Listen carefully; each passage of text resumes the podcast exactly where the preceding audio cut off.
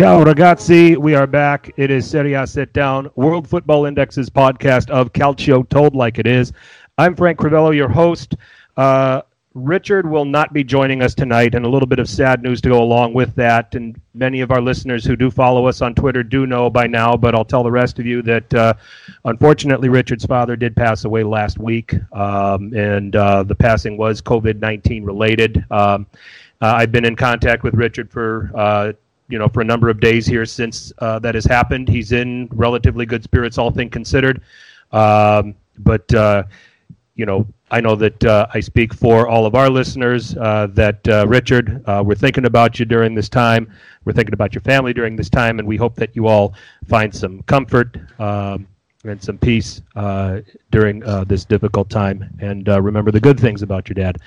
Um, but I'm not doing this alone. I do have a guest. and he is earning his first cap with the Serie A sit down. As you know, we, we, we give our guests caps. That's how we do it.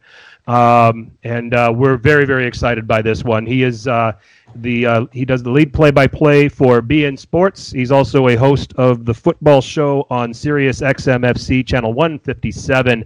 Uh, it is uh, my privilege to welcome to Serie A Sit Down Phil Schoen. Phil, how are you? I am doing well. You already know better than I deserve. so it's uh, it's a joy to get a chance to talk a little football. Yeah. Or excuse yeah. me, a little calcio. Calcio, absolutely. we use we use Calcio. We use football. I, I, I think in the four years we probably said soccer twice. So uh, so we, we we maybe get some credit for that. But um, uh, how are things going? How's the you know the quarantining? How is the uh, the adjustment to life for you? Um, and uh, you know just kind of you know fill us in on that, and then just uh, fill everybody in on how you uh, you know how you've come along and, and and some some of the things about your career and what's gotten you where you're at now. Um, I think we're going to need longer than an hour, but I'll try and shorten that. First of all, uh, thoughts and prayers going out to Richard. Um, we were talking about this just before we we started the podcast, but uh, there are positives, there are blessings that are coming out of uh, this whole coronavirus thing. Uh, I think people are starting to discover what's really important, um, prioritizing. I think they're getting a chance to put their families first and uh, I mentioned, at least down here in South Florida, I can't ever recall seeing as many families out for an evening walk, with the fathers included. Uh, so I know that the roads might be a little light, but the sidewalks have been, uh, again, they're respecting the distance, but they are getting a chance to go out and spend some quality time together. I know personally we've had uh, my wife's mom, who is 87 now, um, and had her over quite a bit because the senior center closed. So she's getting a chance to spend time with her grandkids, and we're playing dominoes and we're playing cards. And it's funny watching an 87 year old cheat at cards. But we um, so, like I said, there are positives to this, but it is also important to realize that there are some people suffering both from the virus itself and from the economic uh, aspect of uh, this attempted battle against the coronavirus. So, again, thoughts and prayers to Richard and everyone else who might be suffering during these times. And I guess for those of us who have been blessed to uh, to be bypassed, I guess appropriate. It's coming over a Passover season. Uh, that uh, we don't take that for granted.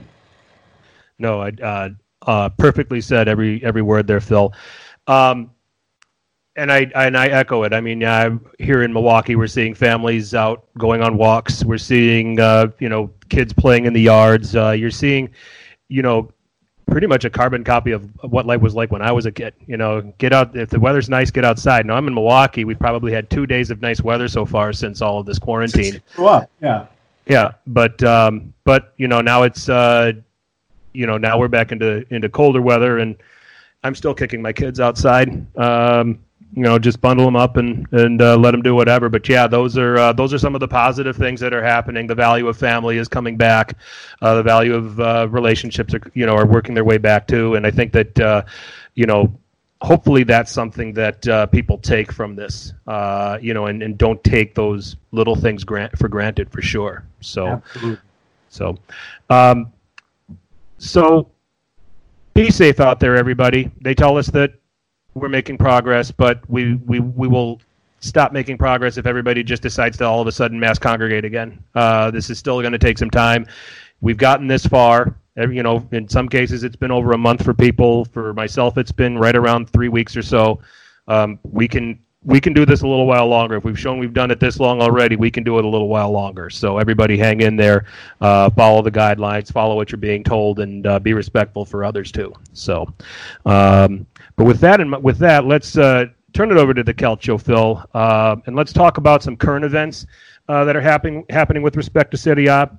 And we're going to begin with the elephant in the room uh, and whether or not Serie A should resume the 2019-2020 season at any point if you ask the FIGC, Serie A, and sports minister Vincenzo Spadafora, uh, they want to resume and have talked about training for the teams as early as May 3rd. Uh, if you ask Giovanni Rezza, who is the head of infectious diseases at Italy's National Institute of Health, he says no to resuming the season. Uh, among those that agree with Rezza is Torino's owner, Urbano Cairo, who is also taking it a step further by suggesting that all leagues will probably cancel or should cancel. Um, this also wouldn't be Italy without a little drama, though. Lazio spokesman Arturo Diaconale has blasted Rezza for this suggestion. Quick to point out that Rezza is a Roma supporter, among other comments. Also included the suggestion that scientists are not fans.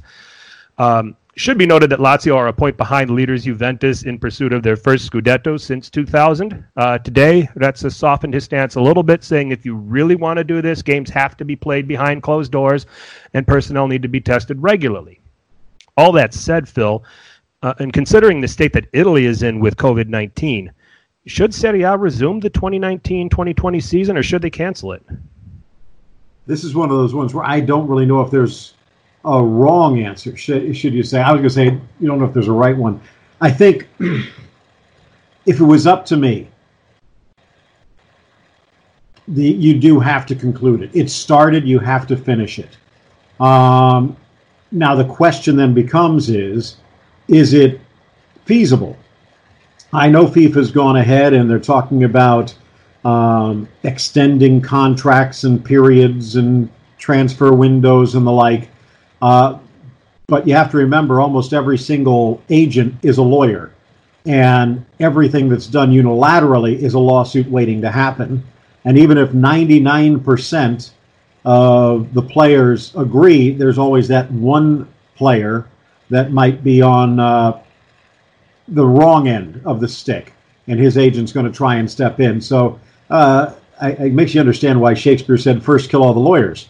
But uh, I'm feeling that this will continue. It will be very deliberate in that process. Um, I think the benefit of having a later World Cup a couple of years down the line gives a little bit more leeway when you're talking about pushing back a Copa America, pushing back a Euros. I do think that in certain of these countries, uh, the cup competitions are going to be sacrificed in some way. Uh, and that could mean Coppa Italia situations. Um, I know they're talking about many of the national team games maybe being pushed into 2021 in a condensed fashion to try and allow the, the leagues to catch up. Um, I, I think that we'll find out from Germany first because it looks as though they have avoided the worst of this coronavirus yep. and at the same point are already stake, taking steps towards normalcy. I think in some ways the real battle to resume is not even a scientific one or a medical one, it's a mental one.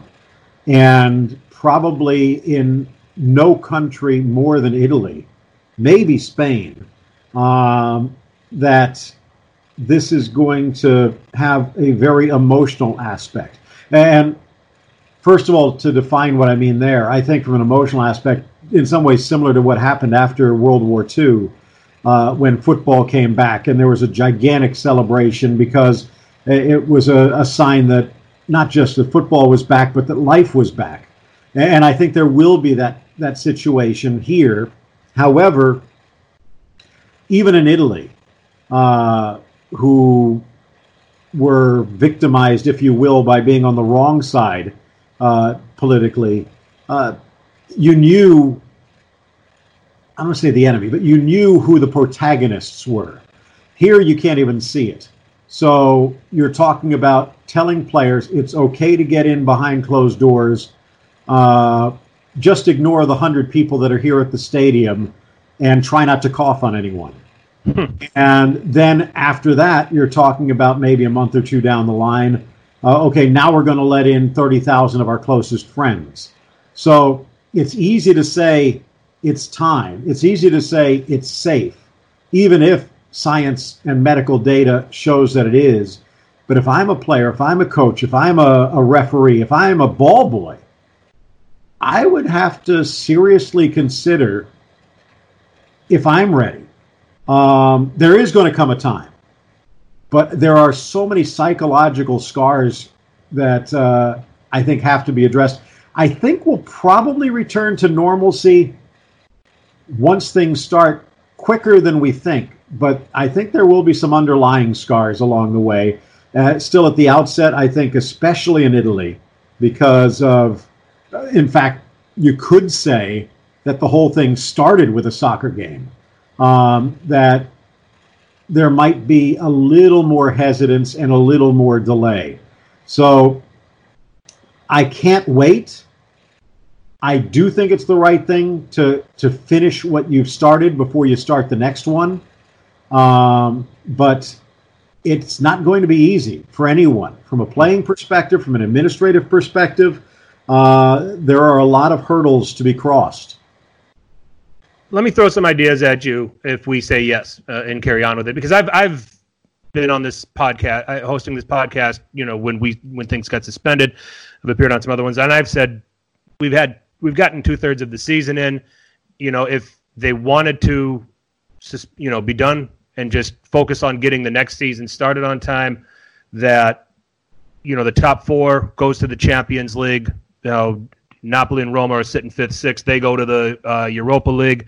Um, maybe Milan goes to the Europa League as that Coppa Italia represented re- representative because the other set, three semifinalists have claimed a European place, you know, in some capacity. And then the the question just becomes, what do you do with the team sitting in relegation? So, you know, and then whether you crown Juventus champion or not is at the discretion of Serie A. So, you know, so I've I, I've been pushing in that direction, but I also I'm also a Calcio lover and would be fine if the league came back and resumed. So here's let's let's throw some ideas. You know, because these are the questions that are going to probably have to get answered here down the road. How long of a holiday are we going to give the players from the end of because this this thing's obviously not starting tomorrow, and there's 12 and in some cases with the teams 13 match days left. Um, there's the Champions League and the Europa League for those that are still in it. There's Coppa Italia for those that are still in it. Um, how long of a holiday are the players going to get before the next season starts? And what does the 2020 2021 season look like? FIFA might have to condense some things because right after the summer of 2020 is when FIFA is supposed to get their World Cup qualifying underway. Um, so there's a there's a ripple effect, and you know initially when I'm looking at this, I'm thinking, well, all of the federations are going to have to hard stop for UEFA to play the Euro 2020, for Copa America to take place. You know, what do we do? You know, if if we resume and let's let's say the schedule that Italy is is trying to go for, that Serie A is trying to go for, and it sounds like they want to try to see if they can resume play at the end of May. I'm not sure and I'll have a follow up question on that. But I'm not sure that's going to be feasible just yet. Um, but what do we do with all of these? I mean, because it's going to be a domino effect. You resume this season, there's events afterward that are going to have to be compromised, and there's going to have to be some scrambling. Any ideas? Holiday? What does FIFA do? What do we do with the next, you know, calendar uh, season for football, in not just in Italy but in Europe? And plenty of good questions. Let, let me try and, and focus in on what you're talking about. In some ways, it's kind of arbitrarily easy to say, um, okay, top 4 mm-hmm. There's a little separation. Um, you have Inter and Atalanta with a game in hand against Roma, which gives them a little bit more of a of leeway. Uh, now, Roma might feel a little aggrieved, thinking that they had just started to turn the corner and uh, were maybe ready to challenge for a Champions League spot, but that's their doing. Mm-hmm. Now, on the bottom end is where you start to have the equation look a little wonky, um, and that's Lecce. Uh, this is a team that is among the bottom three, but at the same point is only one game out of 14th place. Yep. And so you take a look at that, and I think if you're going to say bottom three arbitrarily go down, we're not going to finish the season, uh, then I think you're going to talk about a Lecce having a legitimate beef at the way that that plays out. Now, some people are saying no promotion, no relegation this time around. Well, then what do you do if you're Benevento? I yep. mean, they have a 20 point lead atop Serie B. Mm-hmm. Uh, they're, they could practically start printing out their Serie A schedule already. They're that far in front. Um, so if you're going to say that, then they're going to have their attorneys on speed dial. Some are saying no relegation, but there would be promotion. But now all of a sudden you're talking about a 21 team first division. Uh, so I don't think that's feasible either. Now, I would agree. There is going to be a, a deadline, a point, uh, a Rubicon of sorts, where you get to mid June and you're starting to think, you know what, time's running out.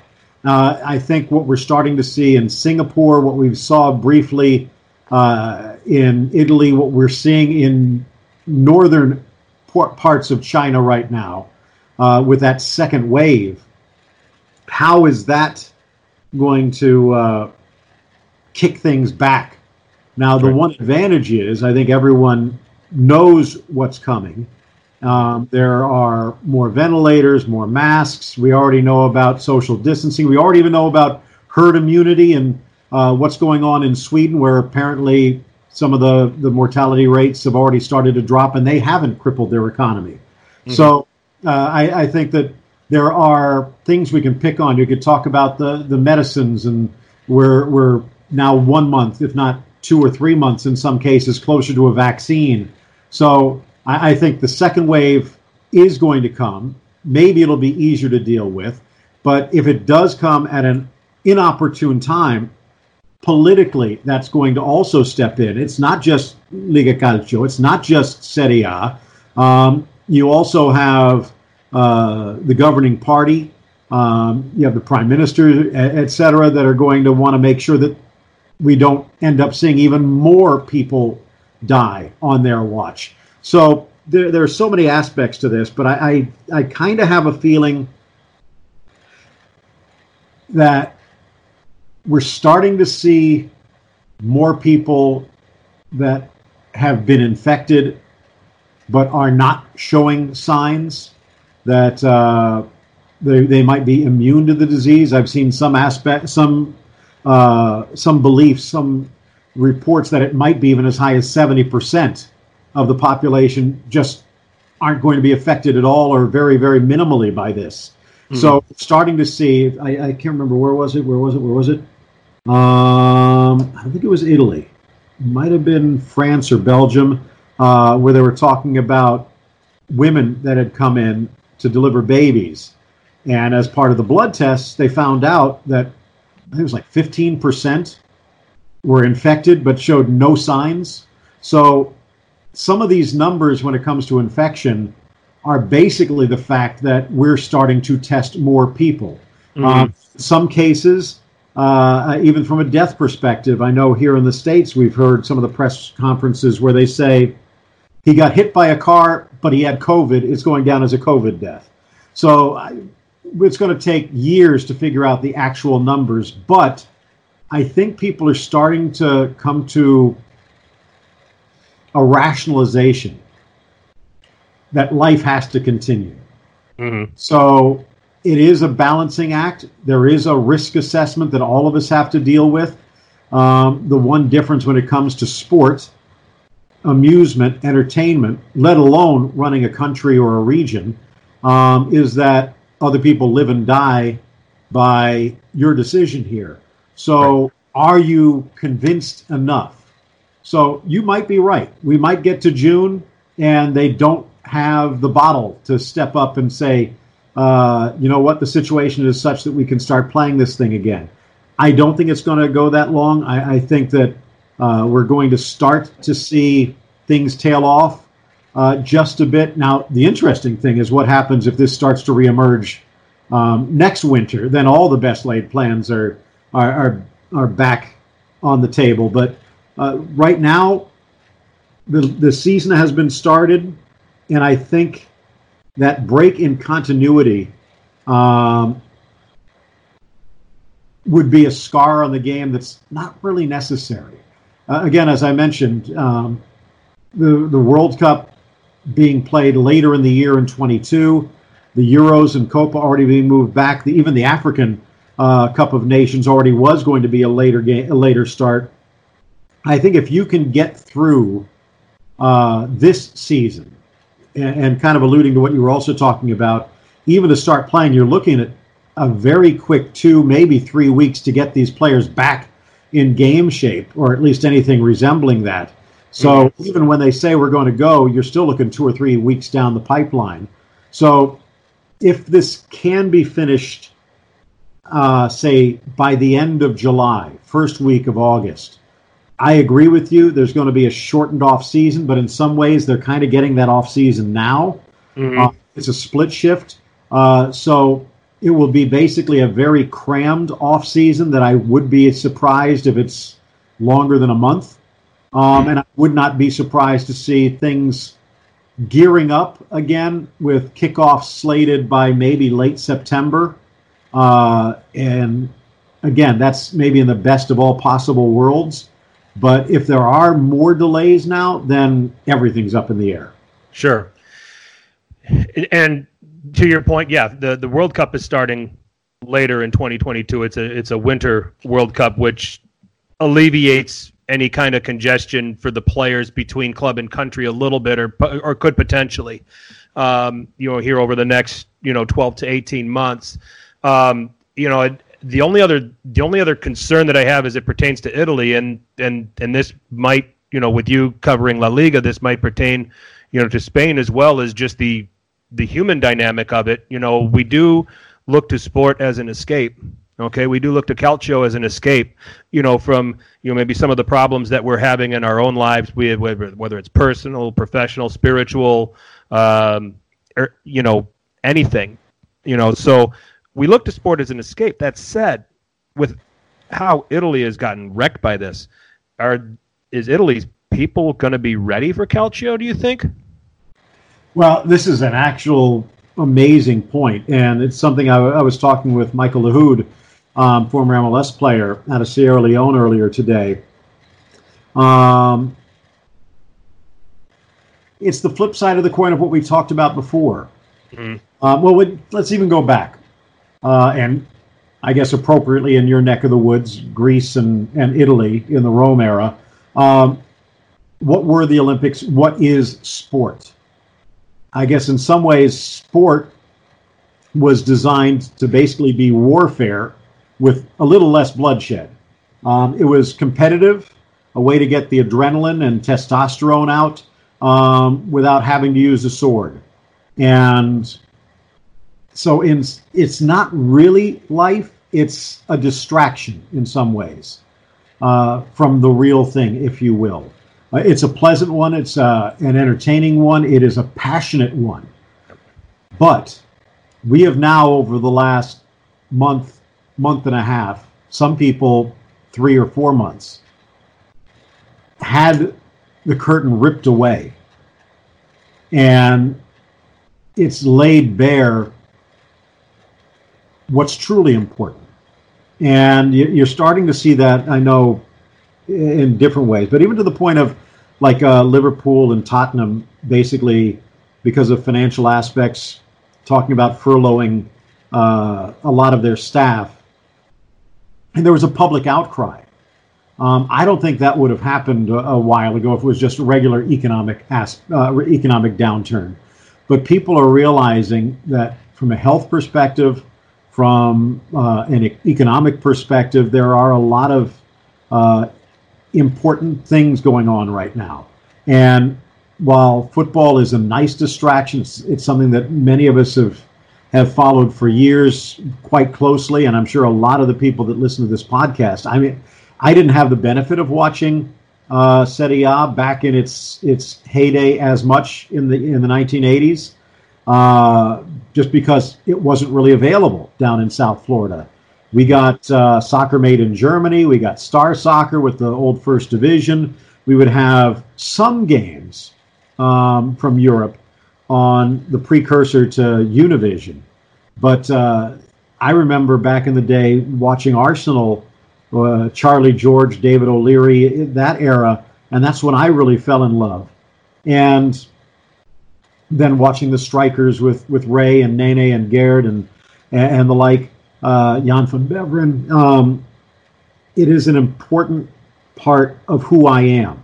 Yep. Even before I, I made it a career, uh, that it, there was a passion inside of me. But um, when you're watching friends suffer, when you're watching family members suffer, and, and as you know quite well uh, personally here, uh, people dying from this, um, some losing their jobs and maybe losing their homes. I, I know that uh, uh, at the moment there's a little bit of leniency from the people that are charging the, the bills, but that's not going to last. They have bills coming in themselves. So uh, the real world has, I don't say tarnished or diminished, but at least temporarily taken the luster off uh, of what soccer is. And even when it comes back, it will be celebrated. But I think it's going to be a while before, I guess we could say, we forget again. Um, I think in some ways that's one of the strengths of human nature. Uh, it can be a cautionary tale at times, as Santayana pointed out. Mm-hmm. But uh, our ability to laugh, our ability to forget, let alone forgive, uh, it's one of the reasons I guess we haven't all killed each other by now. So there will come a point where this will be in the past. Maybe not H1N1, maybe not Asian flu or the Ebola crisis. Although, again, talking to Michael, what happened in Sierra Leone was devastating, but they were playing soccer again. So it is going to happen. It's going to take a while, I think, before it comes close. And in some ways, that's healthy. This is a recheck. Uh, it'll be really interesting to see what goes on in the Cordovas uh, and see if there's a little bit of hugging going on and how long that lasts. So uh, I, I, I can't wait. But I think for those people that are thinking that once the first turnstile turns, everything's back to normal, uh, it's going to take a while. Yep. Hugging's a habit of the Italian people, so you, you know it's going to happen when they're turned loose and they're allowed back in the stands again, especially in the in the uh, in the Cordova sections of of the stadia in Italy. So for sure, um, but uh, yeah, it's um, that's the and you know my only basis for comparison is 9/11. Um, you know, in my lifetime, you know where there needed to be, and but you know we got to go back to the games, but you know we're not at risk of infecting anybody. You know, that, that's uh, a very good point. I remember um, with the flyovers, which was a sign that whew, we've we've overcome this. Mm-hmm. I remember the first time being in downtown Miami when the plane started flying after 9/11. Everyone just looked up. No one said anything for like two or three minutes, and then there was just a sigh of relief um, and uh, kind of a nervous chuckle. But uh, it's different this time because if you make the wrong decision, someone in your family that you care about might die. Mm-hmm. So it there's and that's one of the things with with a silent killer like this. Are we overblowing it? In my mind, yes. But you know what? Personally, if you have been affected by this, um, you can't describe it in any more serious terms.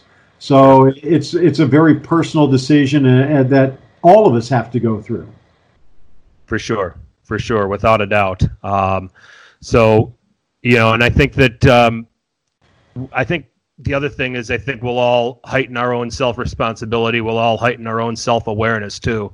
I think that's just going to be that, that's just going to be our own instincts kicking in. Um, but for how long?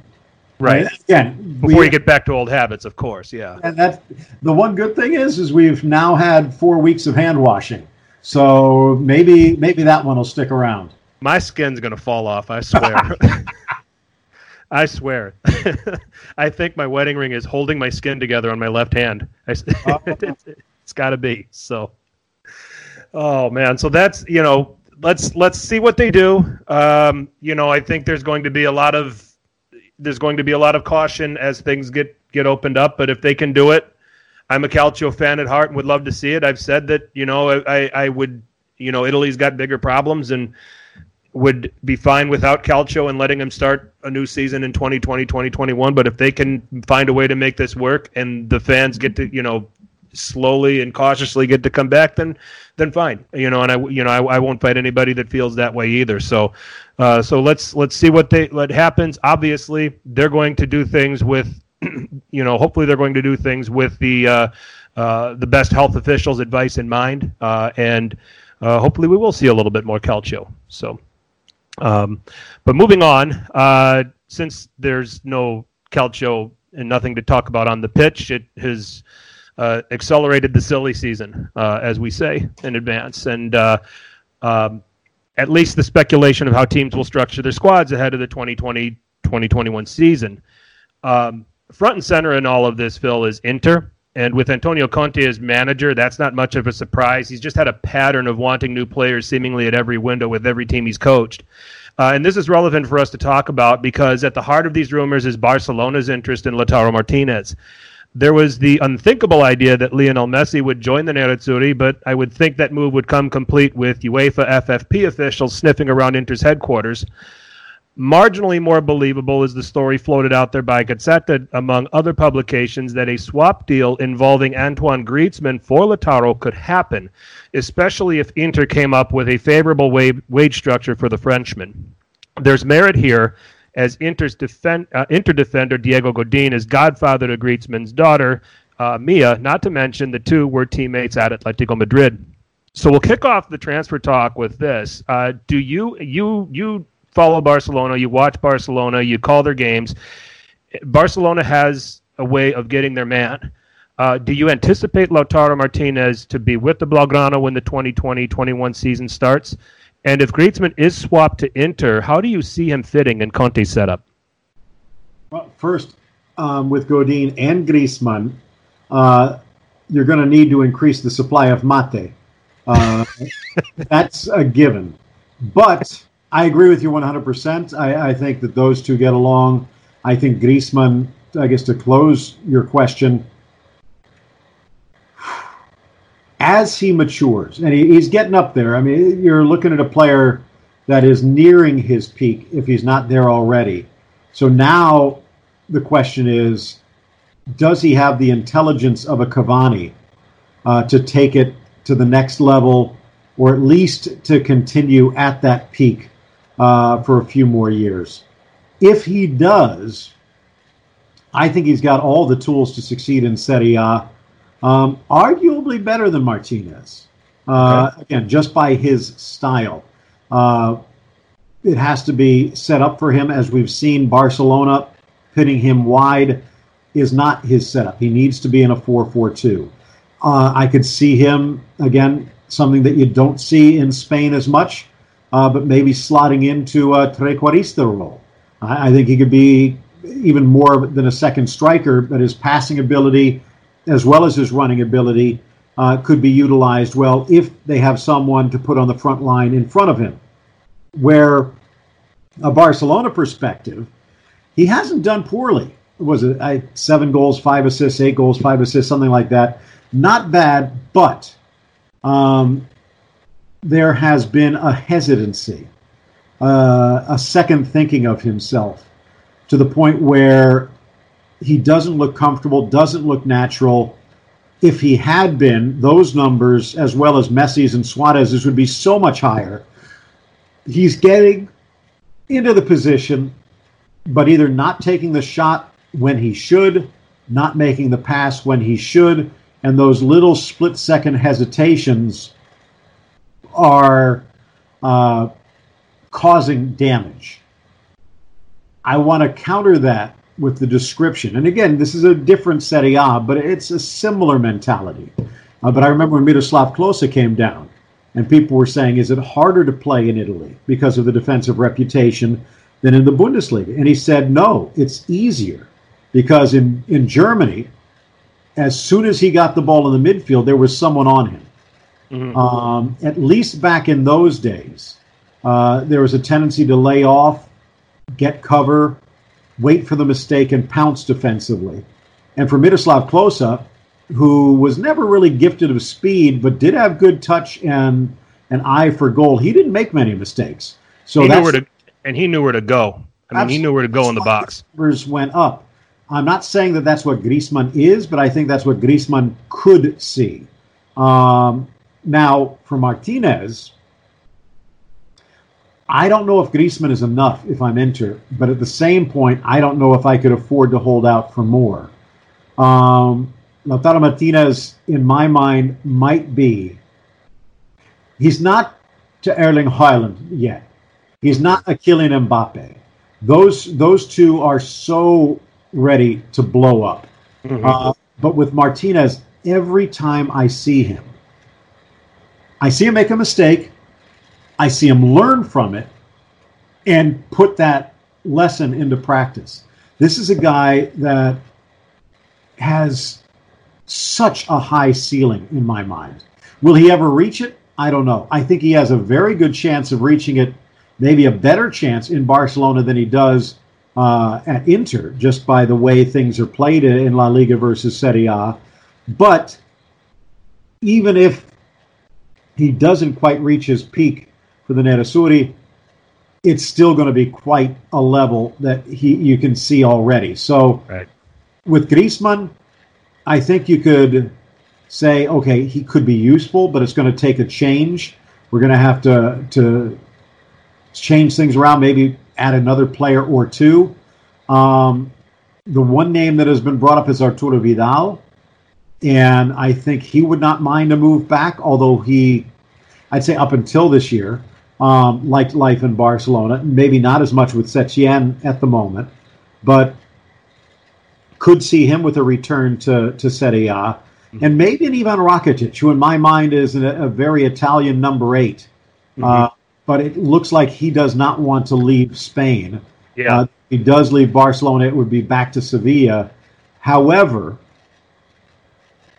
even though they might be a shadow of their 1980s and 90s selves, it's still Inter Milan.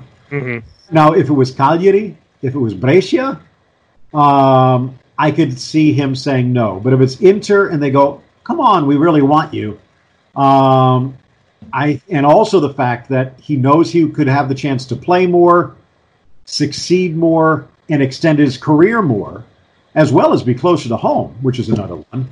Uh, I, I, could see that as maybe being something. I don't see a three for one. I don't really even see a three for two. But again, the the way that uh, this next transfer window is going to be collapsed. Um, and the fact that the money might not be as liquid as it has been sure. um, from the banks to the teams, from the teams to other teams.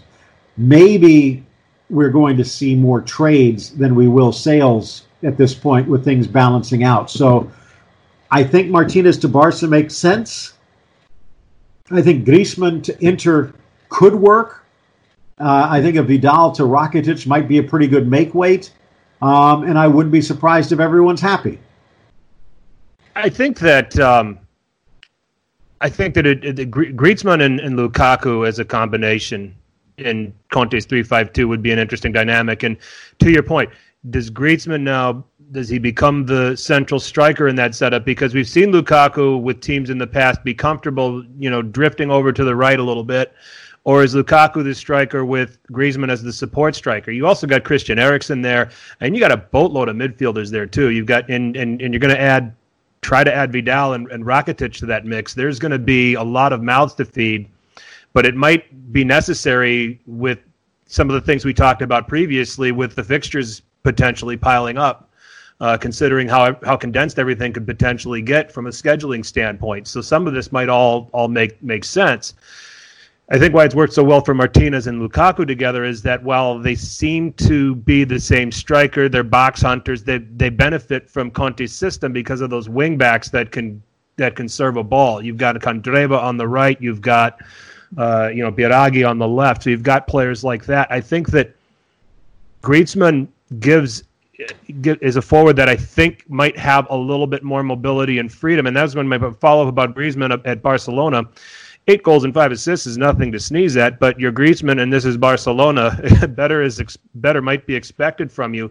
Do you think some of that trepidation is because of the concern with maybe duplicating some of the things that Messi does in particular?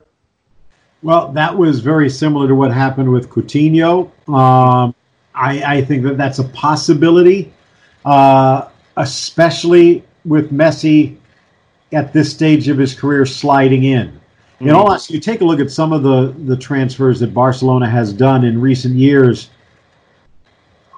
you just scratch your head. Yeah. Um, in the past, they've gone out, and I know Ibra didn't work out great, but it started really well. It's just mm-hmm. bad timing for Ibra because that was also the time that Messi was coming out, and also it was earlier in Ibrahimovic's career where I don't think he was psychologically ready uh, to be a leader, if you will. Um, he just wanted to play. And also, personality issues with Pep Guardiola didn't help. But uh, really, when you take a look at uh, at what Inter has, that's that's a question. Like I said, it may be a three for two with someone else going the other way. Uh, you you look at some of these players that are getting time, and, and you mentioned Candreva, but 33 years of age, any other league in the world, and they're looking to move him. Uh, in Italy, he might have two or three more years, but even then, you have a choice to get someone that's 27, 28 that might be able to do the same thing. Borja Valero is another one who I think is going to be gone in a while. Uh. Who knows what's going to happen uh, uh, to Vecino. I, I, think he's done well, um, but I think he's also at a peak, and he's not the type of player that's going to win you anything. He's a good journeyman, a good team player, a good squad player. Um, other ones that might uh, you, you kind of wonder might have to be moved to make way would be like a Brozovic um, someone like a Barella, uh, and then you have to balance it out. You're right with Eriksen. We haven't really had a big enough data set, if you will, to see if right. it's going to. I, for one, have never really been that sold on him. I know there are a lot of people that I respect who are. Um, he's had moments, but I don't know if those moments really extend to the point where you could say this is a guy that can carry a team. I would probably even say something similar to Eden Hazard at Real Madrid. I, I think uh, he was a little too up and down at Chelsea. Uh, and also from his personality standpoint, I, am still not sold that he's going to be the right answer for Real Madrid. Although Florentino Perez certainly thought hundred and whatever million reasons so. Um, mm-hmm. Eriksen's coming in a little bit cheaper than that, but he also does have that responsibility. I'm not quite sure but I could see an Eriksen benefit from having someone like a Vidal, even more than a Rakitic, but someone like a Vidal that can allow him to slide away a bit and charge up the middle, maybe provide an extra target. So it's not inconceivable that you can find uh, a good starting 11 and a, and a quality bench. Um, but you're right, there probably would need to be a piece or two moved if it was uh, especially I think a Rakitic. I think Vidal is so so utilitarian, so versatile. He might be the only player on earth that I would feel comfortable putting at all eleven positions, even goalkeeper, um, mm-hmm. and feel as though he's going to do do well. So uh, I think if you can get Vidal back in Serie A on this Inter team, you do it, and you, like Ray likes to say, good players keeping good players out. Yep. Uh, so the question then becomes as you pointed out, what is the duo? Now, you're right with Lukaku liking to lean right. Griezmann likes to lean left. Maybe that opens a door for a Vidal to burst up the middle as he has done quite frequently uh, at Barca, going back to his to his uh, days in Germany. So, I think that uh, it's attractive. It is fun to think about, but you're looking at arguably in Martinez one of that upper echelon of, of superstars if it clicks. Sure. As I said, he's not he's not at a Haaland, he's not at an Mbappe, he's not at a Neymar yet. Um, but this is a guy who, if things click, um, I could see almost Lewandowski type numbers and maybe even a little bit more uh, elusiveness. Um, he's still just 22, and, and, it's his intelligence to go with that touch um, that makes me think that uh, that he will continue to improve. With Griezmann, you have more of a sure thing that has a little bit more room at the top. With Martinez, maybe it's a bigger gamble, but it could be a huge payoff if you're right. For sure, for sure. Interesting. I mean, I you know when they were talking about Messi last week, it was just one of those that's I think clickbait. Uh, but this one has a little bit more merit for some of the you know underlying reasons that the, the publications are reporting. But we'll we'll see what happens. Uh, but it seems like. Uh, you know, Barcelona is interested in Lautaro Martinez, and it's very likely that one, possibly two, possibly even three, as you mentioned, Barcelona players could be coming the other way in exchange. Uh, so we'll see how that one uh, we'll see how that one plays out. And, and um, one tail on the Barca side is the fact, and this is Griezmann just did not make sense because the main thing they've been looking to do is to spell Suarez so he can rest his knee. They can extend him a little bit and eventually replace him. Sure. Um, kind of similar to what they were hoping for from De Jong, uh, even though you could say he's not a natural Busquets position player. He's got the skill set uh, but it's basically lock him up while you can. Um, Griezmann, going back to his days at Real Sociedad, has always been uh, that guy off the shoulder with the occasional leading the line. Uh, it just doesn't fit into Barca, where someone like a Martinez, I could see him spelling Suarez, occasionally sliding out wide to play with him, and maybe uh, I don't know what they call it in Italy, but I know here in the states kind of call it a target wing, which mm-hmm. is Lukaku becomes when he goes out wide on the right. Um, to basically have that that scoring threat coming in against an undersized or slow fullback. Um, it, it, gives you a little bit of extra weapon. But uh, again, Martinez makes sense considering the needs of Barcelona. For Griezmann, it just seemed to be almost a Real Madrid like, let's buy the next shiny thing and it hasn't quite worked out the way many had hoped. Yep.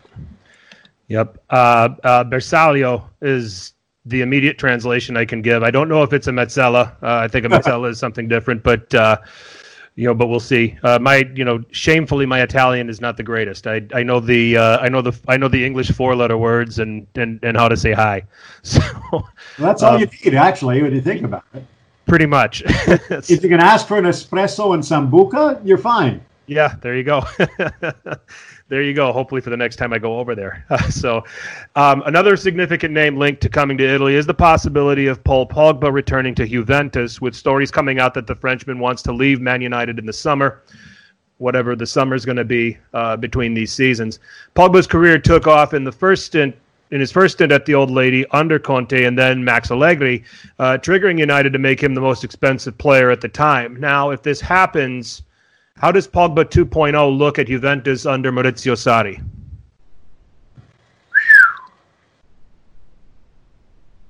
Again, uh, well, this happened when I was doing Serie A. Mm-hmm. Uh, uh, another player I was never quite sold on.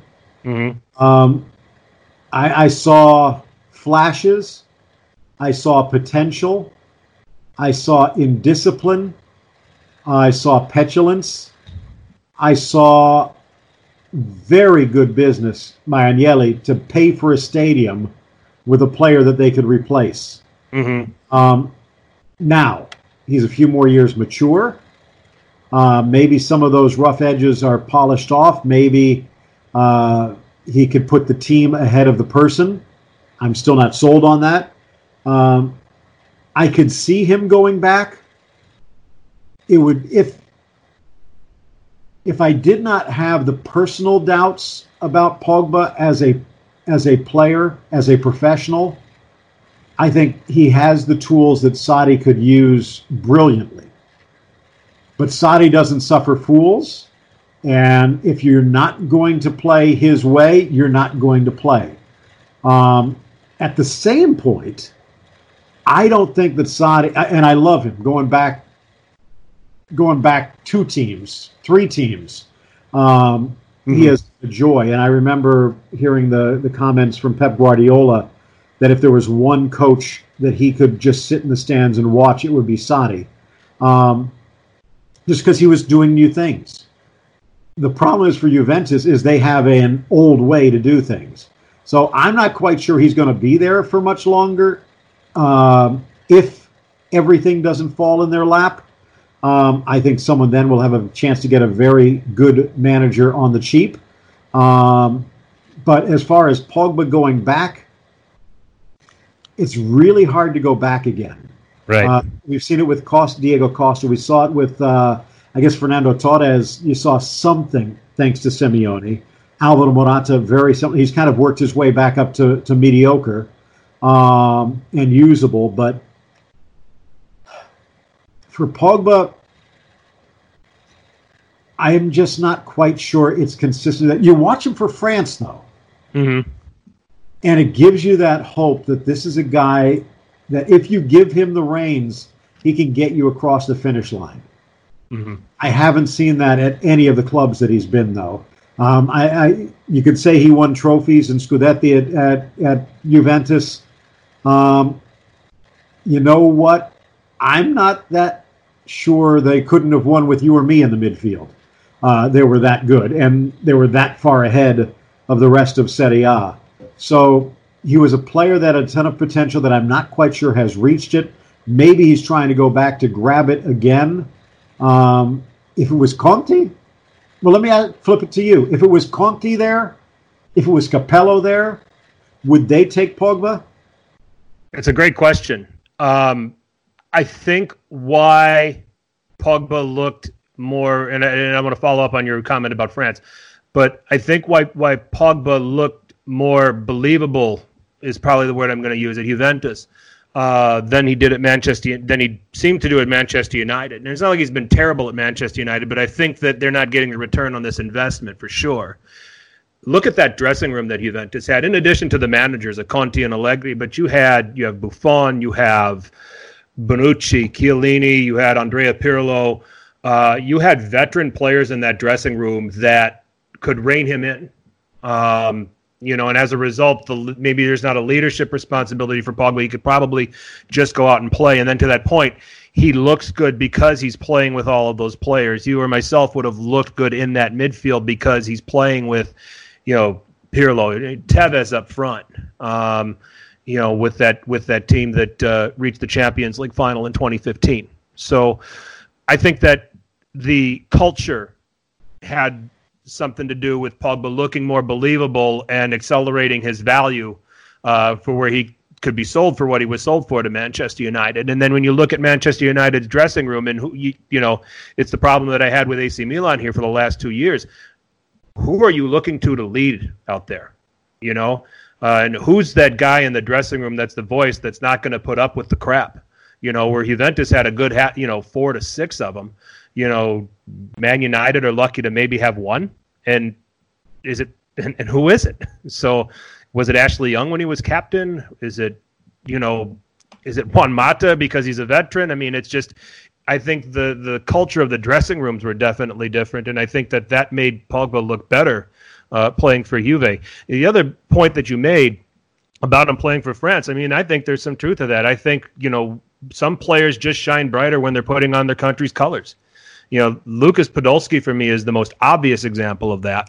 because uh, he's dynamite for Germany. But when you go see him for the clubs, it didn't feel to me like he it didn't feel to me like he brought it at the same level. So, you know, so there is some truth to that with Pogba. Um, you know, but I think that that great stint at Juventus also had to do with who he was surrounded by. Absolutely. Now let me flip that coin back.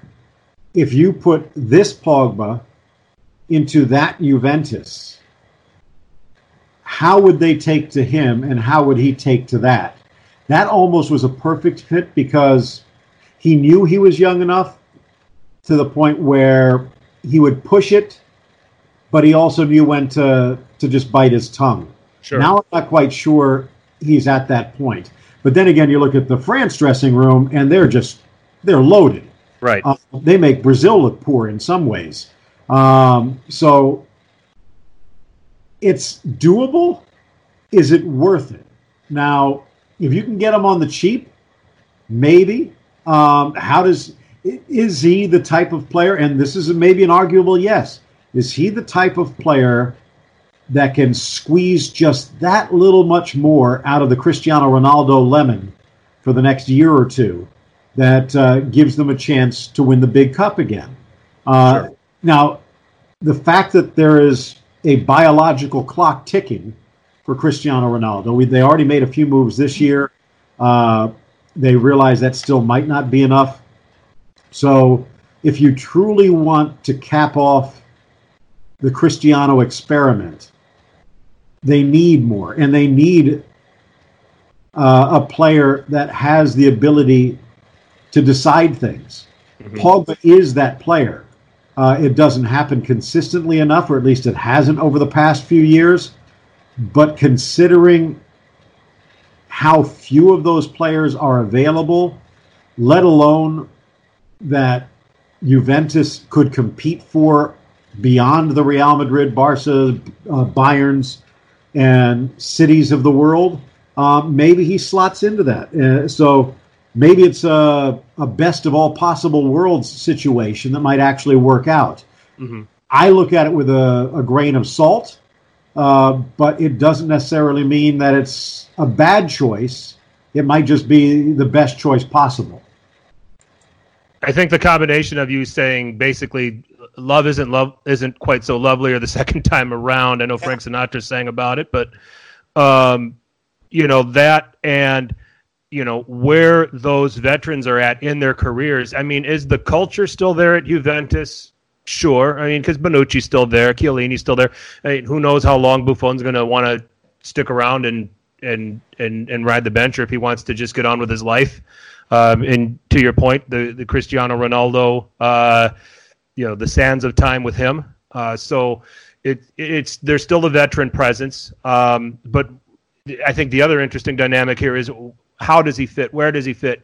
Um, Pjanic took a step back this season. Rodrigo Bentancur took a step up, and does pre- the presence of a player like Pogba hinder the impact that the Uruguayan is going to have in this team going forward? Well, that, that's a great point. It was another Uruguayan um, that jumps to my mind. Uh, when you take a look at another team that has been uh, rumored to be in the sweepstakes for Paul Pogba, uh, and that's Real Madrid. And yep. mentioned earlier with Barcelona that Florentino Perez kind of has that uh, like a crow or a raven, whatever is is shiny, yep. he's going to try and grab. But uh, maybe it's I would call it the anti Midas touch, uh, whatever it is. But Zinedine Zidane is able to keep uh, Florentino and his hand away from his checkbook to the point where if you're going to ask me, would I rather have Bentancur in the midfield than Pogba? The answer would probably be yes. Uh, maybe not wholeheartedly, but it, it, would be worth thinking about. If right. you're going to ask me from a Real Madrid perspective, would you rather have Pogba in the midfield or Fede Valverde? It's not even close. Right. Uh, because, and you see more of this than I do. Um, from a Bentancur perspective. I think he's got a good head on his shoulder, good touch, good technique, uh, tactically sound. I'm not quite sure about the personality just because I haven't seen him enough. Does he have that leadership ability? Uh, is he a good player in the in the dressing room? Um, how does he get along with the other players?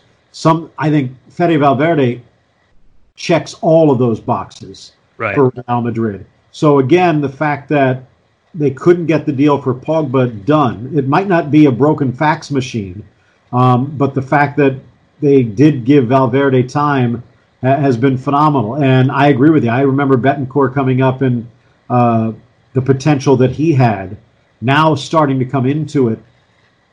Eh, Are there better ways to spend your money? Right.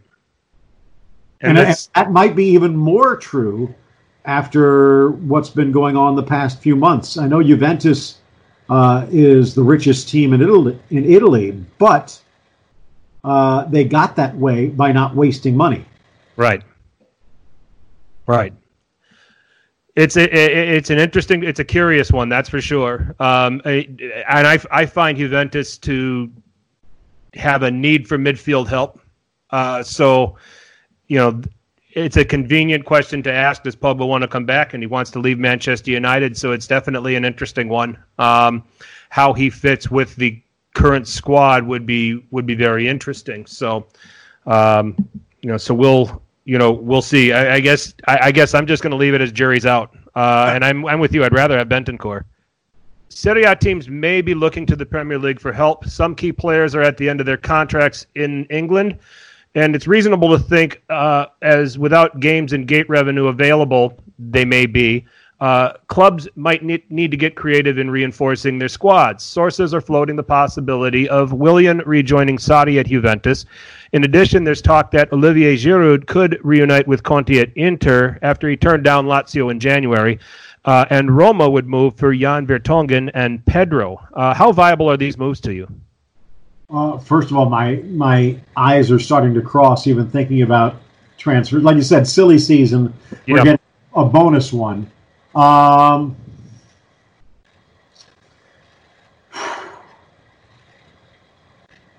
there's other ones that I'm I'm thinking about. Sure. Someone like an Icardi. The fact Yeah. that oh, he's out of Inter um, makes it a little easier to move him somewhere else. We Uh, call him we call him Mr. Wanda Nara. Oh, I absolutely, I understand, uh, and she appreciates that. Yes, she does. That feeds her ego. Now, the one situation though is, like I mentioned, with and- maybe something about Paris. Maybe the fact it's the city of love. When Ibra went there, his personality changed, uh, and he became much more of a team player. Even though I know Lukaku was talking about some of what he talked about, Balotelli came out was it today or yesterday, uh, where Ibra says things that sound really, really harsh, but if you take it and I guess maybe it's not a coincidence he kind of grew up with Mourinho in some ways. If you take it with a Mourinho like filter, that everything he says is not true but has a purpose. Um, you could understand why he was trying to to push Lukaku. You could understand why he was trying to to push um, Balotelli because he saw the potential there, but the fact that it was being wasted. Icardi goes to Paris and this is a guy that all he does is shoot, and he only shoots from practically inside the six, definitely Yeah. inside the 18. He goes to PSG, and all of a sudden he's racking up assists as well. He's he's not really stretching his shots that much, although there are a few more from the top of the box and maybe just outside. Uh, but he's proving to be a lot less selfish than I would have imagined.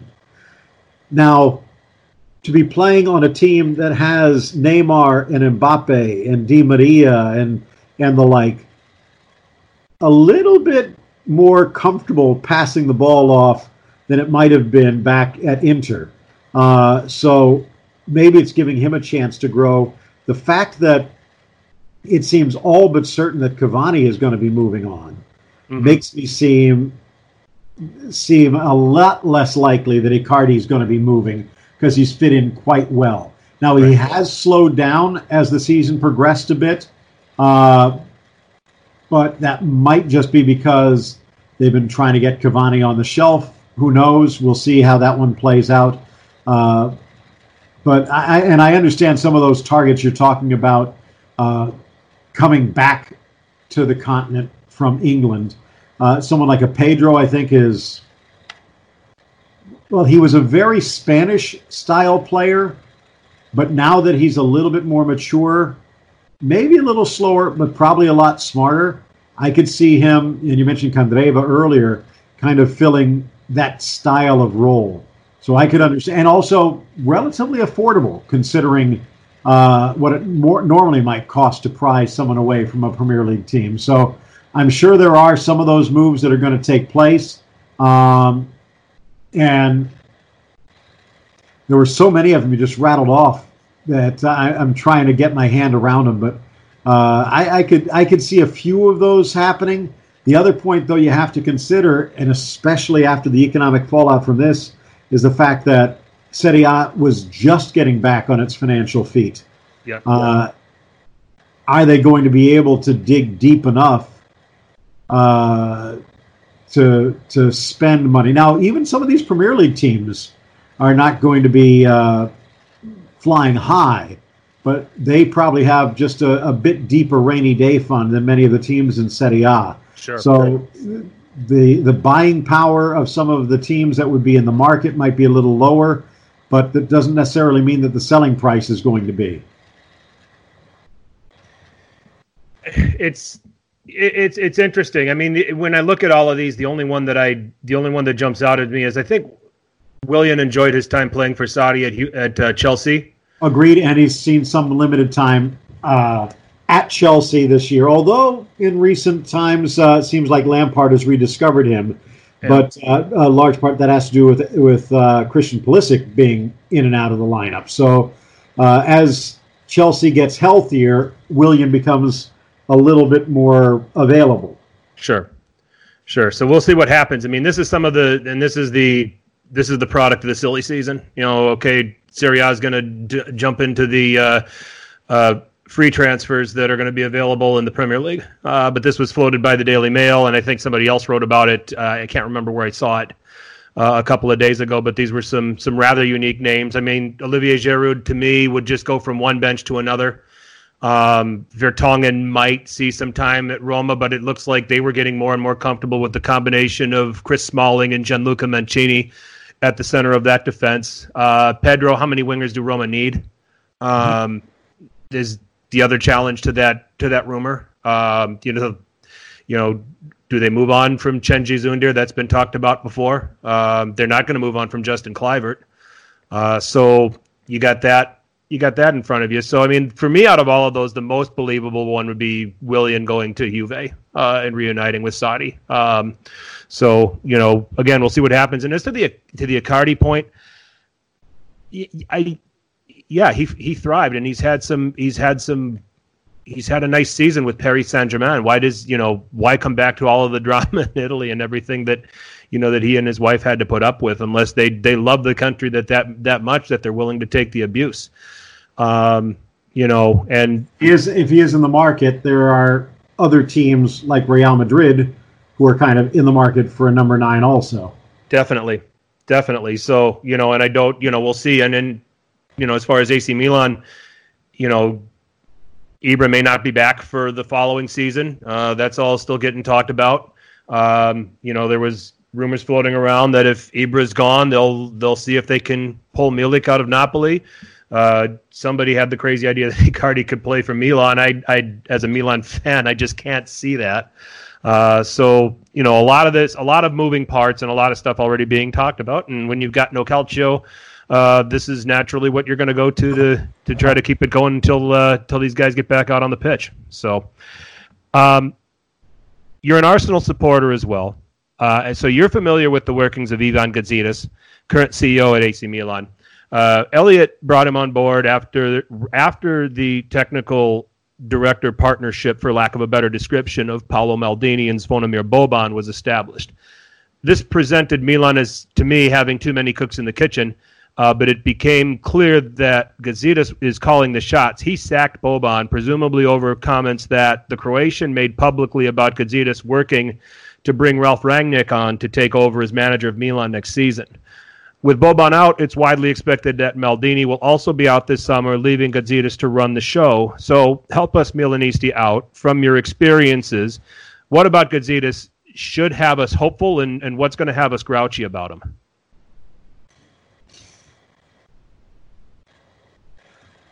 I think he's probably even more better suited to Calcio than he was to the Premier League. Um, just his personality. Um, he is one of those guys that quietly likes to be in charge, doesn't like the limelight, doesn't like the headlines, does have a great personality. I, have known him for not like we're best buddies or anything, and it's been a while since we've actually talked. Uh, but I've known him for 25 years, meeting him at the start of Major League Soccer. Um, and he is one of the most pleasant people I've ever had the chance to meet. Uh, very sharp, very smart. I think he was a great pickup. And uh, as much as I love Maldini um, and respect Boban, those are guys who made their name in another part of the game. Yep. Um, and we're still not quite sure if they have what it takes um, in other aspects. Uh, but with Gazidis, he's he's had to earn his stripes and he's worked his way up. Uh, did quite well at Arsenal, uh, and I think he's done well to this point, considering the recent years. Prior to Gazidis getting there, uh, I mean, you know better than I. Mm-hmm. Um, you could not go a month, let alone a season, without something embarrassing going in the in the media. Uh, and he's turned it into a much more professional front office. Um, obviously, some people don't like the change, uh, but I think it's actually been a relatively smooth transition. And, and you talked about with Boban and Maldini kind of being pushed to the side. Um, I, I, think you take a look at what happened at Barcelona um, when they made some moves and Zubi and, and Puyol were pushed aside. Uh, I mean, that was front page headlines for weeks, and in some ways, uh, it's an argument that's still going on that Barcelona hasn't recovered. But here you have two talismanic members of the Milan family, uh, and it's, I don't know, at least from what I've seen, barely a ripple. So I, I, I do think that a lot of people trust Gazidis, uh, probably still in his honeymoon period. And it all depends on how much money he has to work with. Uh, he's not like a Monchi who can just seemingly, although Monchi didn't have much success at Roma, that might say more about the Roma ownership than it does about him because it seems like he's back to his magic ways in Seville. Um, he's he's not going to do like Monchi does and turn three million into thirty in a year.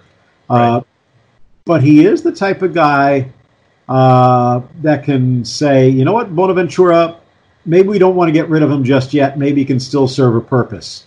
Um, and to to go out and uh, and pick up a player here, player there, uh, and piece together something that whenever the coaching situation in uh, in Milan is settled, they'll have something to work with. Sure, I'm I'm I'm encouraged by the restructuring that he's doing of the squad. Um, he's you know he's moved on from Suso. Uh, you know Borini he released. Uh, you know some of these guys are getting salaries. Ricardo Rodriguez, obviously, with the way Theo Hernandez came on and played for Milan this season. And by the way, uh, that's that's what I love Rodriguez, but I really like Theo also. And you're talking about a guy that's significantly younger. So hopefully Arsenal can take advantage. Right. Because I, I think there's a lot of teams that are going to be looking to try and uh, and maybe willing to throw a little bit of money to get uh, Rodriguez's signature. Sure, no doubt, and Rodriguez still has a lot to offer. So, um, you know, Hernandez is better. Uh, so he's moving on from some players. Lucas Biglia is not going to get renewed from the sounds of it, and I thought that that was not a smart signing at the time. It was a Yonghong Li signing. Um, I just didn't see the appeal to a a 31 year old that spending 20 million on a 31 year old who had one really good season for Lazio. Um, just made no sense to me, and he just injuries. You know, he was in and out of the lineup and things like that, and it seems like they're going to move on from Bonaventura as well. So let, me, let me ask you this, because again, this was kind of a Gazidis thing. Mm-hmm. Uh, what is Simon Kjær's arrival? How's that been greeted? Because I think, again, I don't want to call him a journeyman because I think he's a little bit better than that when it clicks. But you're talking about a ferocious defender who is a good leader. And it seems like that's the type of guy. I'm not saying you build your defense around, but at least he's going to be a, a good cog in the machine. I I was happy. You know, Ibrahimovic obviously was the name brand, but I was very happy with the uh, Simon Kjær signing, and I was happy with the Begovic signing in January because these are the players that that dressing room needed. They needed veterans. Um, you go back to when Milan and Arsenal played each other in the Europa League in the knockouts. When you looked at that Milan lineup, out of that starting 11, one player you could look to for any kind of European experience, and that was Bonucci, and he didn't last there.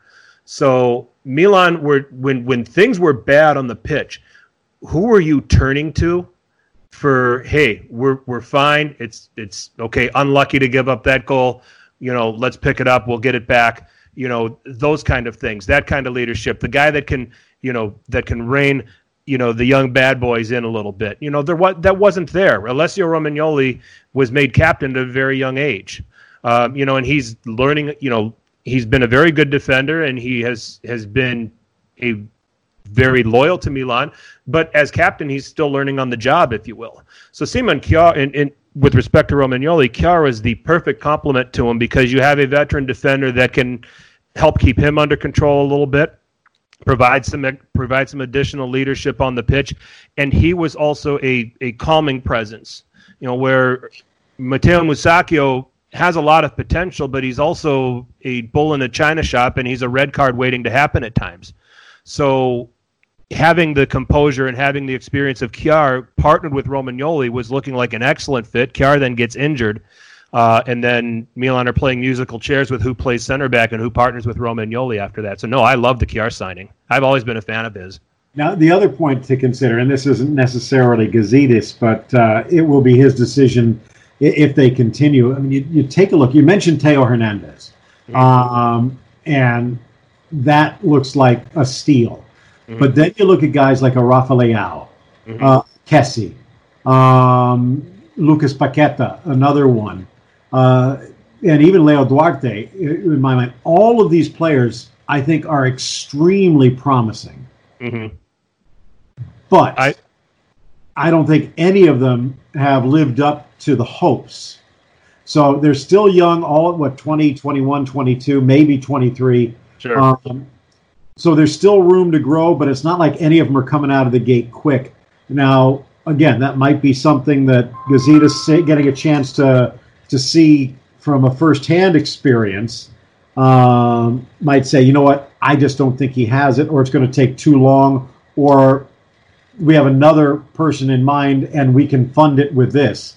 But I, I think that each one of those players I mentioned, um, if they come close to their potential uh, within two or three years, this Milan team is going to be challenging Juventus for the title.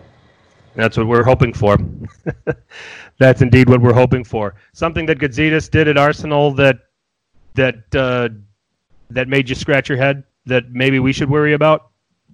No, not re- the only thing really, and this is this is kind of hard to pin on him because in some way, ah, okay, this would be uh,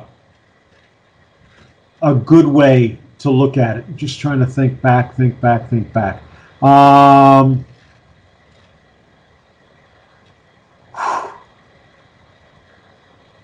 was it Capello who bit his tongue and didn't say anything and then got canned and then uh, basically came out later that things were going on higher up. Uh, it wasn't Conte. I'm trying to remember who it was, but the the point I'm going to try and make here is that Gazidis is a company man. Okay. And there are negative connotations to that at the point, uh, but I think in his position, it's a positive one because he still gets things done. but he also realizes the realities. Um, and there are a lot of realities in Milan, just like there were when he was at Arsenal. That that was Arsene Wenger's team.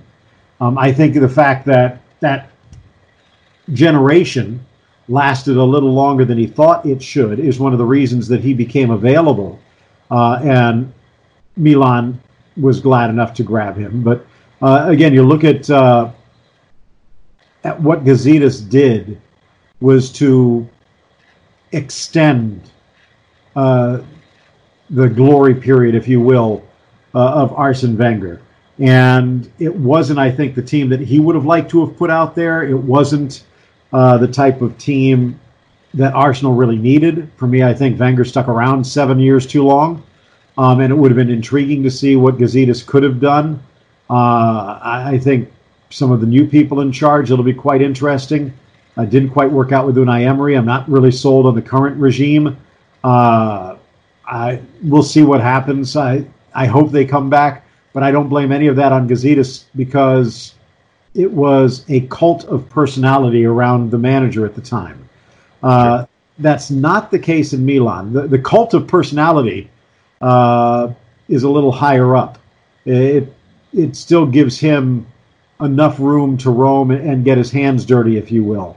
Right. So I think that there will be maybe a little less political intrigue, maybe a little less ink on the back pages of the Gazzetta, uh, which is good from a Milan perspective and just allows them to get this team rebuilt. So uh, I guess if you're going to say there's a bad part to Gazidis, he makes things kind of boring. Boring might be just what Milan need, though. So So you know, if I, I, would be fine with it, I would be fine with Milan Twitter not losing their mind at every at every turn, you know, and having that littering my Twitter feed. So um, you know, so that's uh, that's that that would be that would be welcome. I think that would be a welcome change, you know, for Milan. So uh, so you know, let's see what happens. I mean, so far he's he's trying to improve the overall, you know, financial uh, and fiscal health of the team. Uh, you know, with respect to players, with respect to wages and things like that. Now let's see what they do as far as the next steps in terms of strengthening the squad too. You've got, as you mentioned, a lot of young players with a lot of potential. Can that come through? Now there's some veterans in there that can show them the way. Um, so let's let's see what Milan are going to be capable of uh, going forward. Whether it's Pioli continuing as manager or whether Rangnick comes in. So. Um, we'll uh, we'll see what happens. Uh, Phil, let's finish just with a you know your time as a soccer as a football broadcaster. I try not to say soccer on this podcast. Um, you've been on the call for Serie A, Coppa Italia games. You know, obviously you're in a role where you have to be neutral, or uh, try as hard as you can to be neutral. You know, but who are some players uh, in Serie A in your time? Maybe even teams that you looked at, you know, or you had the you had the pre, uh, the privilege of doing some play by play on that. You just you after you were done with the game and after you were done with your work, you're like, wow, I want to watch it. I want to watch that guy again, or I want to watch that team again. I my my favorite uh, with you is just a few years ago when you and Matteo Bonetti were on the call for beIN Sports when Milan beat Juventus. Might have been the last time Milan has beaten Juve as well uh, with the Locatelli goal and with the Donnarumma save on Khedira at the end, and uh, I think your reactions just captured those perfectly. Uh, but I wanted to pick your brain as to, you know, you know who left you, you know who who left you dazzled after you were done, uh, you know, working a play by play as far as Serie A or Coppa Italia. That's a tough one. Um, as a fan, going back and watching the the, the red and black against the blue and black. Uh, we had the Germans against the Dutch, if you will. I mean, right. that was mouth watering. Um, and like I said, back then I didn't get the chance to watch as much. So I appreciated what little chance that I did get. Uh, then you look a little bit later, and when I did get the chance back with GolTV at the outset, Uh, it was the tail end of Calciopoli, and uh, things were dour and sour. Mhm. But there's something about calcio. There's something about the way that Italian football is played. A- And you could say that the after effects of Calciopoli are still there to a point for much of Serie A. Oh yeah. Uh, but I've sensed back when we were able to do it uh, for beIN Sports, and even now, uh, there's a blossoming. I'm not saying we're ready to bear fruit yet, Mhm. but you can see the green shoots. You can see the flowers, even in some ways, especially when you take a look at what's going on with Atalanta right now Yes. uh, that and I used to I loved working with Matteo partly because he he boggled his mind that I loved doing Serie A games. You and I talked about this before the podcast, uh, and also this past month where we celebrated the 25th uh, kickoff of MLS. Mhm. I was fortunate enough to be able to be on the call for the first five years, including that very first game. It doesn't matter if it was an MLS game. It doesn't matter if it was a World Cup game, Champions League. Uh, it doesn't matter if it was Serie A, La Liga, uh, or my kids' games.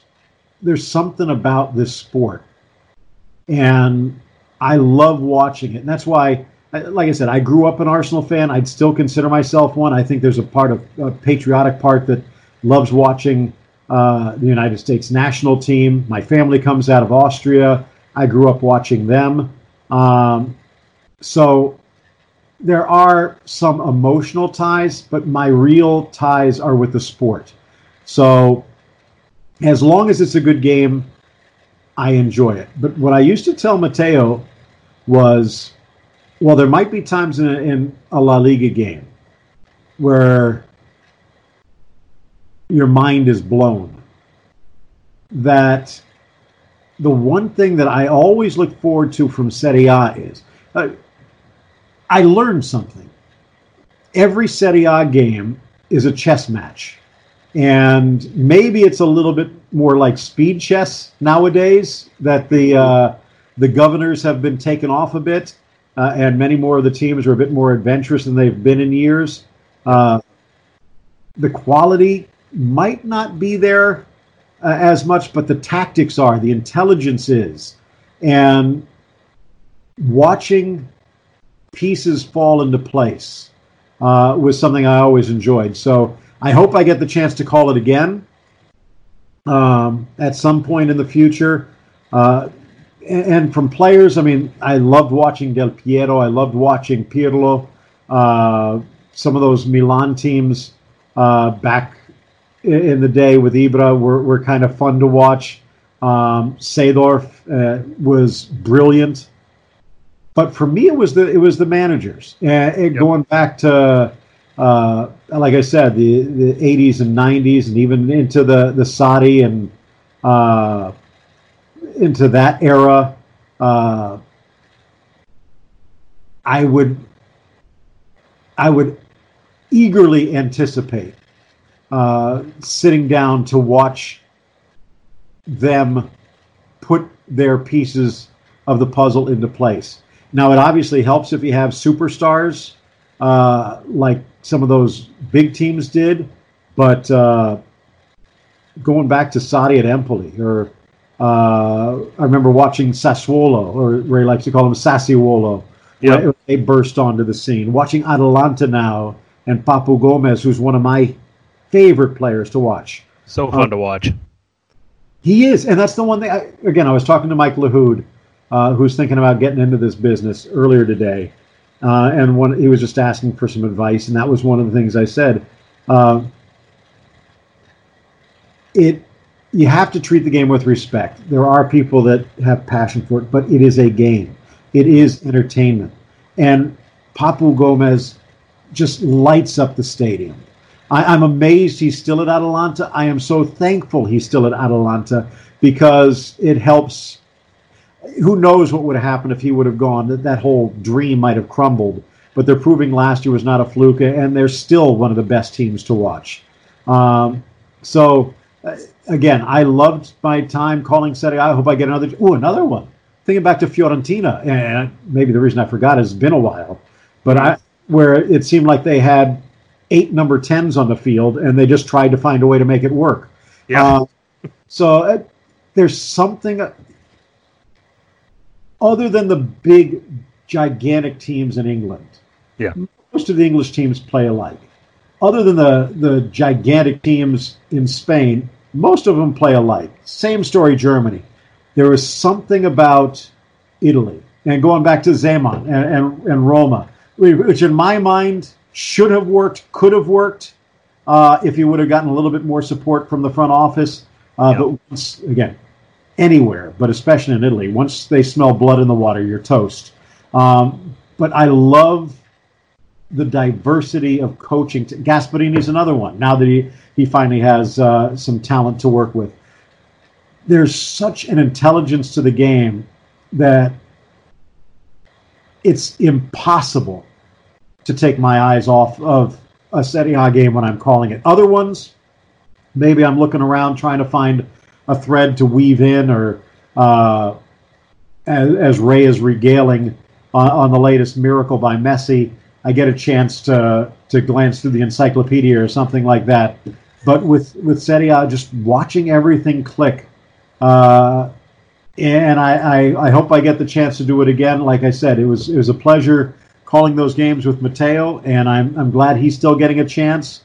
Uh, and it's still not back to where it was in the 80s and 90s, but it's on track.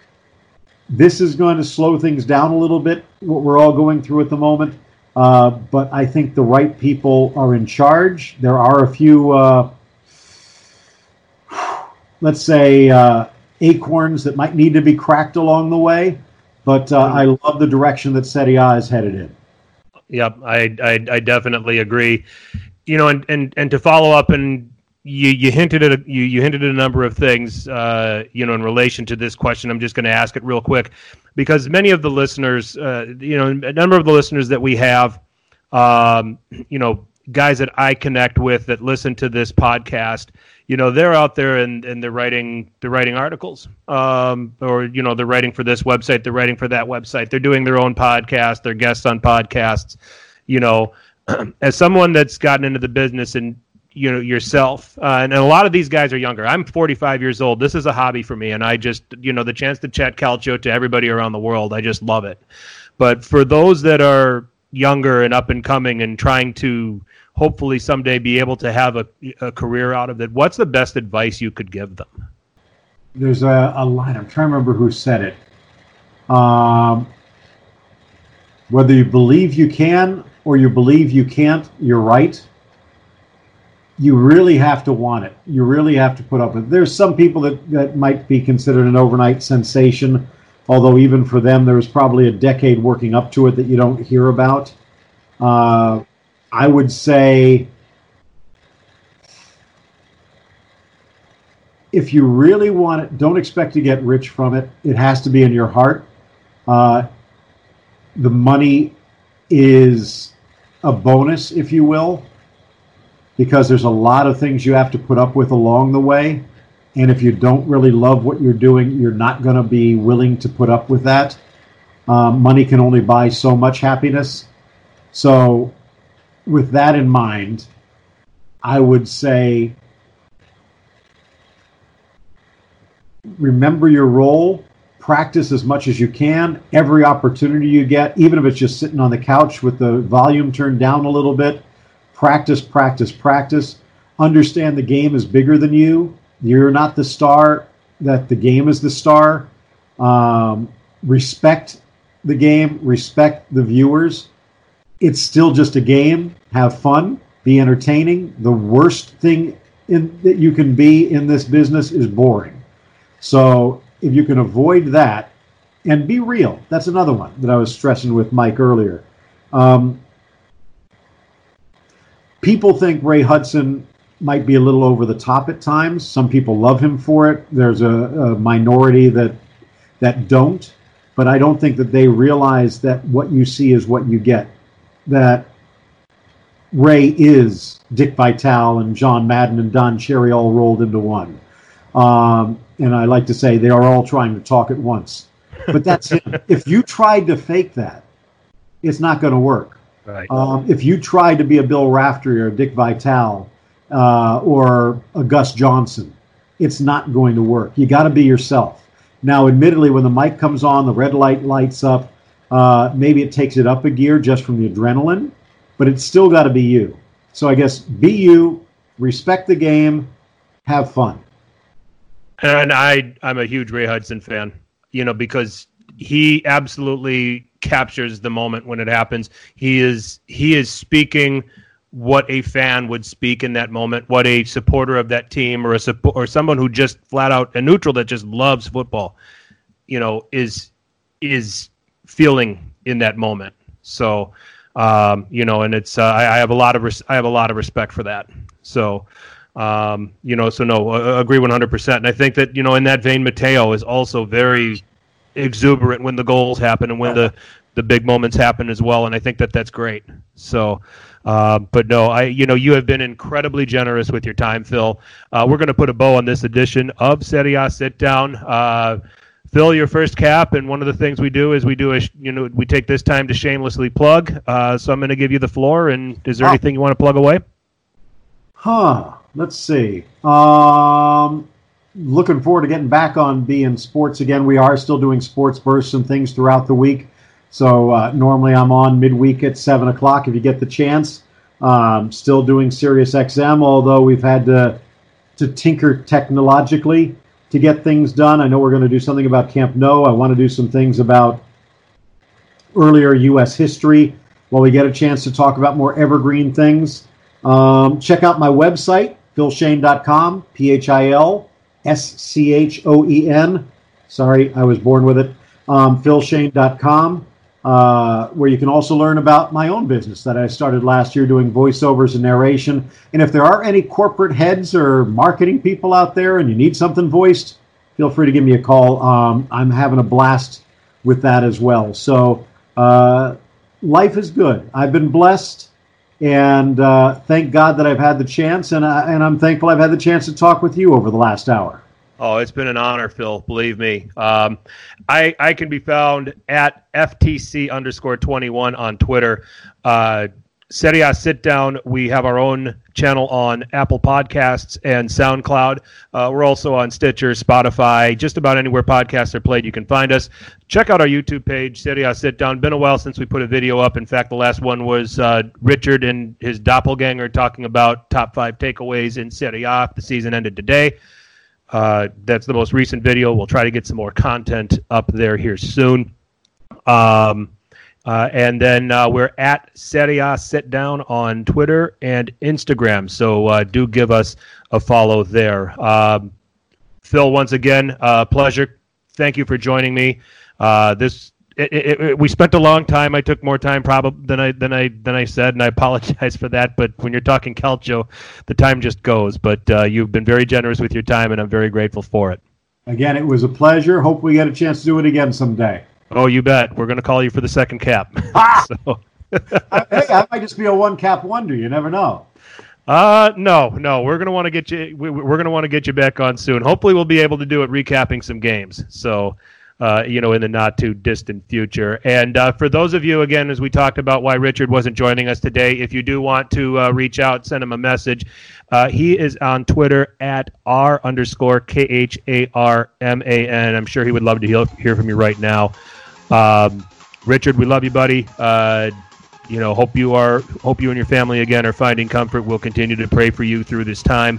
Um, and for Phil, I'm Frank. Thank you all very much for taking the time to listen. And as always, be sure you tell your paisans about us. Ciao.